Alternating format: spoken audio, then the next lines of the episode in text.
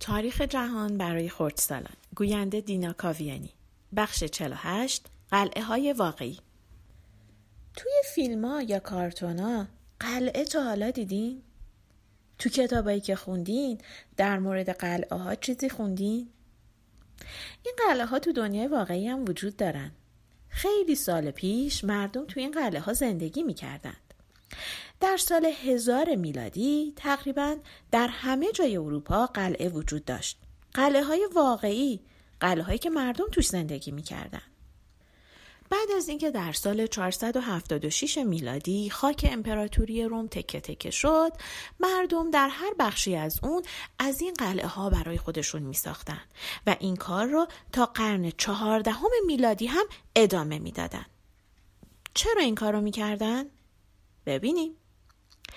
وقتی که یک فرمانروایی، حالا چه شاه بود چه شاهزاده بود، تو جنگ به فرمانروای دیگه پیروز میشد، به سرداران و سپاهیانی که در اون جنگ بهش کمک کرده بودن به جای پول یه بخشی از سرزمینی رو که گرفته بود میداد. اون سردار هم همین کار رو میکرد. یعنی چی؟ یعنی میومد یه بخشی از زمینی رو که بهش داده بودن به زیر دستان خودش میداد.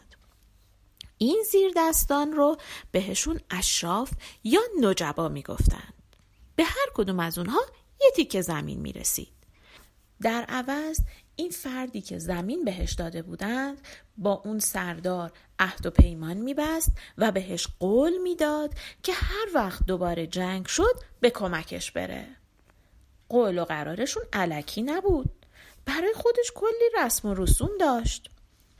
اون آدمی که زمین رو گرفته بود باید روی زمین زانو میزد، دستاش رو تو دست اون فرمانده لشکر میذاشت و بهش قول میداد که هر وقت اون فرمانده گفت برای کمکش بره. به این کار اظهار بندگی میگفتند و دست کم سالی یک بار این کار تکرار میشد. به این روش فرمانداری هم ملوک و توایفی میگفتند. هر کدوم از این نجبا و اشراف در زمینی که بهش بخشیده شده بود یه قلعه می ساخت و مثل یک پادشاه کوچیک با همه دوروبریاش در اون زندگی می کرد. قلعه فقط محل زندگی نجیب زاده نبود، قلمرو فرمان رواییش هم بود.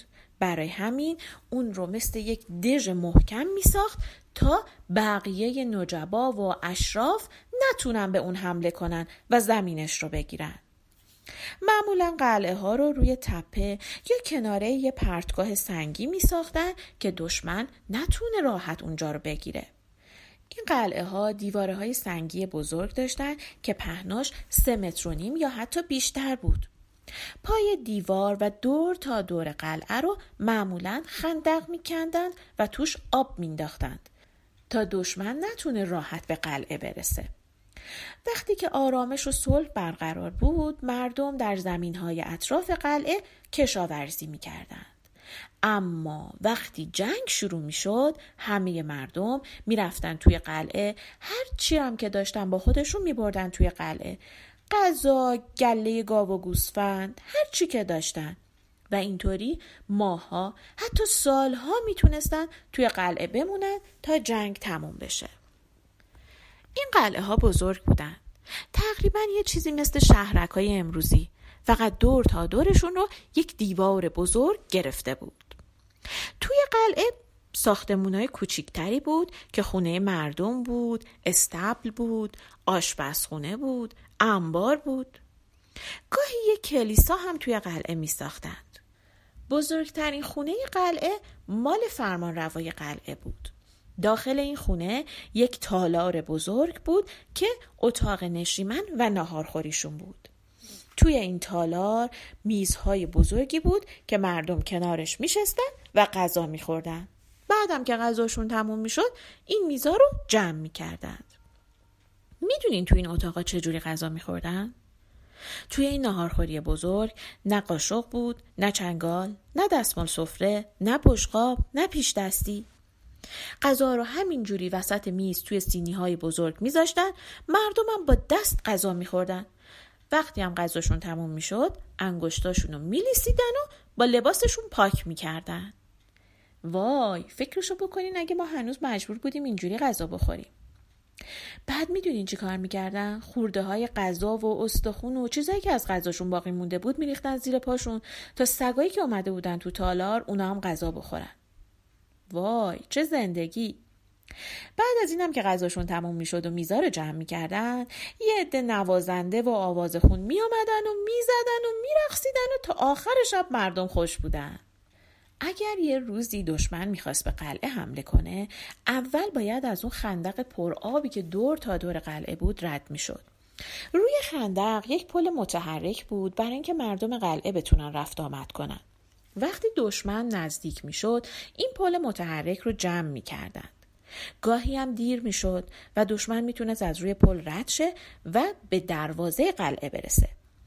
دروازه قلعه یک در بزرگ آهنی بود که اونو بالا میکشیدن و وقتی که احتیاج داشتن به یک تکون در از اون بالا پایین میافتاد. روی دیوار قلعه هم به جای پنجره سوراخ‌های کوچیکی بود که از روی اون تیراندازا میتونستن به دشمنان تیر پرتاب کنن.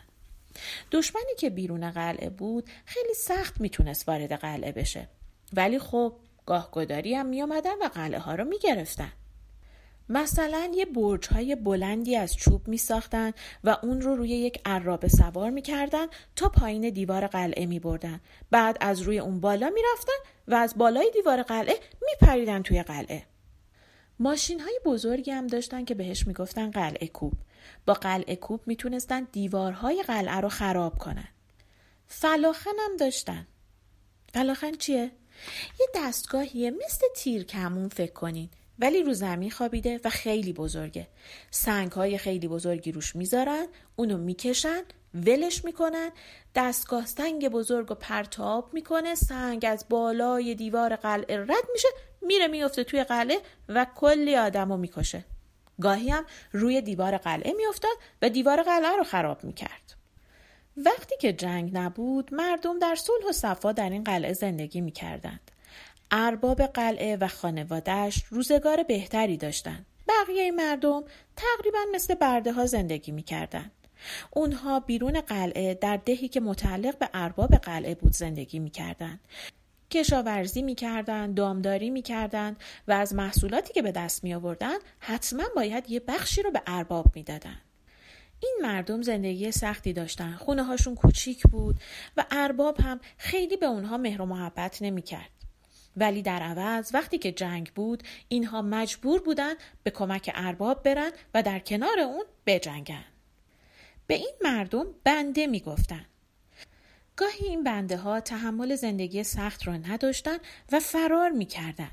اگر یه بنده فرار می کرد و تا 1 سال و 1 روز نمی تونستن دستگیرش کنن، اون موقع آزاد بود. اما اگر زودتر از 1 سال و 1 روز دستگیر می شد، ارباب اون رو شلاق می زد یا می تونست حتی بکشتش. ارباب ها رفتار خوبی با رعیتاشون نداشتن. دوره سختی بوده. این شیوه زندگی شیوه ارباب رعیتیه. به نظر شما این شیوه زندگی شیوه خوبیه؟